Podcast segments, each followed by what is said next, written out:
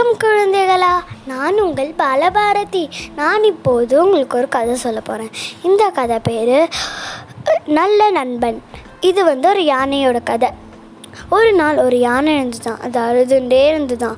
ஏன் அந்த யானைக்கு வந்து நண்பர்களே இல்லையாம் ஒரு- ஒரு நாள் அது போய் ஒரு குரங்கு கிட்ட கேட்டுருந்தான் ஏ குரங்கே குரங்கே நீ ஃப்ரெண்டாக இருக்கிறியா? ஓ என்னால் முடியாது. ஏன்னா நீ ரொம்ப பெருசாக இருக்கே உன்னால் துள்ளி குதிக்க முடியாது. ஓ அப்படியா? அழுதுகிட்டே போயிடுச்சான். அடுத்தது அது ஒரு முயல் கிட்ட கேட்டு கேட்டுத்தான். ஏ முயலே முயலே நீ என் ஃப்ரெண்டாக இருக்கிறியா?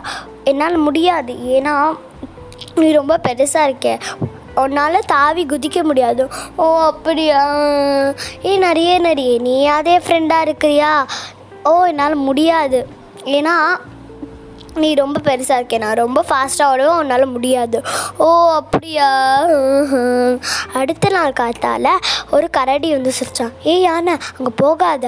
அங்கே புலி இருக்குது அதெல்லாம் விலங்குகளை சாப்பிட்டுட்டு இருக்கோம் ஓ அப்படியா? நான் போய் பார்த்துட்டு வரேன். ஏ புளியே போயில. ஏ அவங்கள டிஸ்டர்ப் பண்ணுற அவங்க பாவம் நான் கேட்டுச்சான் அப்போ அது அவர் சொல்லிட்டான் நான் சாப்பிடுவேன். நீ யார்?